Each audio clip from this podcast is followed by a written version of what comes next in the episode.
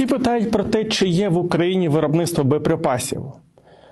Знайти відповідь на це питання спробували і ми, побувавши в цьому секретному заводі на цій технологічній випробувальній базі, де перевіряються і створюються боєприпаси. В моїх руках ВОГ-17 це один з тих зразків, які виготовляє підприємство Таско. І як саме створюється цей боєприпас, починаючи від залізного прутка до цього завершеного виробу, ви зможете побачити на власні очі разом з нами.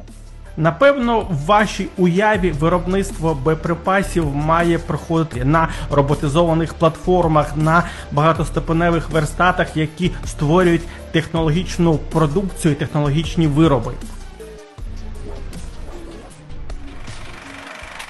Але насправді ситуація є дещо іншою. Коли ви стикаєтесь з українською реальністю, ви розумієте, що рушійною силою є ентузіазм виробників, які хочуть робити продукцію, яка потрібна державі. Але коли держава не піклується про цю потребу самостійно, то ми маємо те, що маємо. Мы находимся на участке, который производит корпуса выстрела ВОК-17 для автоматического гранатомета ГС-17, гильзы, а также корпуса снарядов 23 мм. Остальные изделия мы пока здесь не делаем, но на данном участке делается и корпуса 30 миллиметровых, и корпуса ВОК-25 40 миллиметровых. То есть это участок изготовления корпусов малых калибров. Вот это пруток, из которого э, точится на данном станке, точится корпус снаряда 30 мм для ВОК-17. А, Подобный же пруток мы используем и для производства 30-миллиметровых снарядов э, для 2.42, для БМП-2. Мы находимся на участке э, шестивпедельных автоматов, которые хоть и не совсем новые, но довольно хорошей производительности и качества. Изготавливается заготовка гильзы для ВОК-17 30-миллиметрового боеприпаса к АГС-17 к автоматическому гранатомету. После этого следующий этап обработка э, вот этих корпусов э, на станках шлифовки.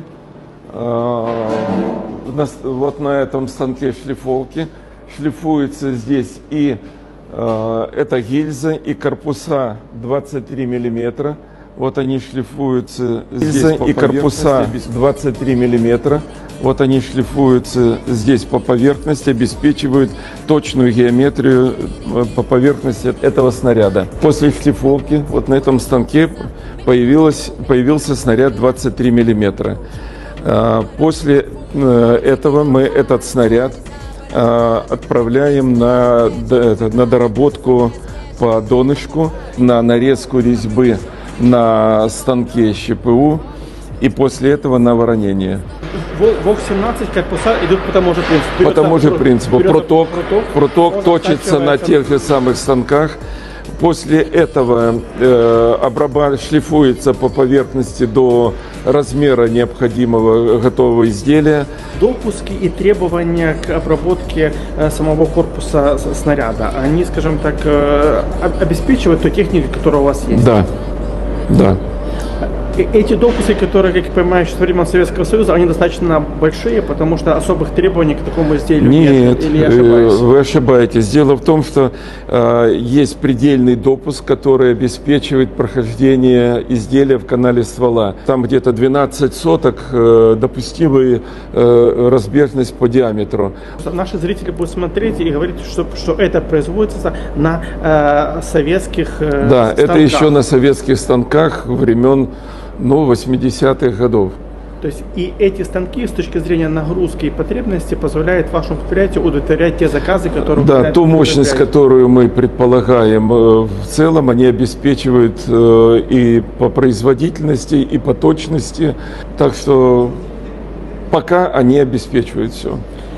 Имея, скажем так, эту за- заготовку, которая обработана в соответствии с допуска, дальше мы перемещаемся по, по, по Мы технологической линии. по технологической линии мы перемещаемся на термохимическую обработку корпусов, а именно их э, закалка, воронение, э, который обеспечивает э, антикоррозийные свойства изделия на весь период хранения. После химической обработки вороненный снаряд и на него одета э, труба для изготовления медного ведущего пояска. Дальше на обжим на специальном прессе и получаем обжатый уже медный ведущий поясок на корпусе снаряда. Он обрабатывается на токарных станках, э, э, делается на нем специальный профиль, который обеспечивает нормальное прохождение корпуса снаряда в- канале ствола. Вот эта спираль, которая обес- обеспечивает необходимую осколочность для снаряда ВОК-17. Э, Ее термически обрабатывают и науглеродживают. Она получается э, хрупкой и дает нормальные осколки.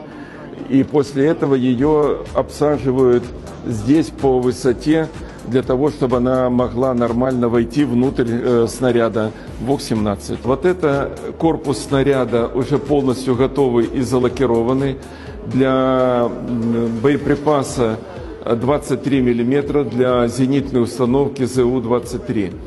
А, Он уже тоже залакирован, полностью залакирован, и он уже пойдет отсюда на снаряжение корпуса взрывчатым веществом. По изделиям ВОК-17 23 мм мы полностью имеем всю оснастку, мы имеем документацию, мы имеем технологию, и э, имеем возможность выпускать конечную продукцию э, под, э, вот по этим двум видам изделий. По ВОК-17 очень большая потребность у Министерства обороны Украины. Она есть, эта продукция в госзаказе. А, 23 миллиметра еще пока запасы в Министерстве обороны достаточные. Они не проявляют особого интереса, но есть потребители э, за пределами э, Украины, и мы готовим их для поставки на экспорт. З огляду на цілий ряд факторів ми не будемо демонструвати увесь технологічний процес створення боєприпасів.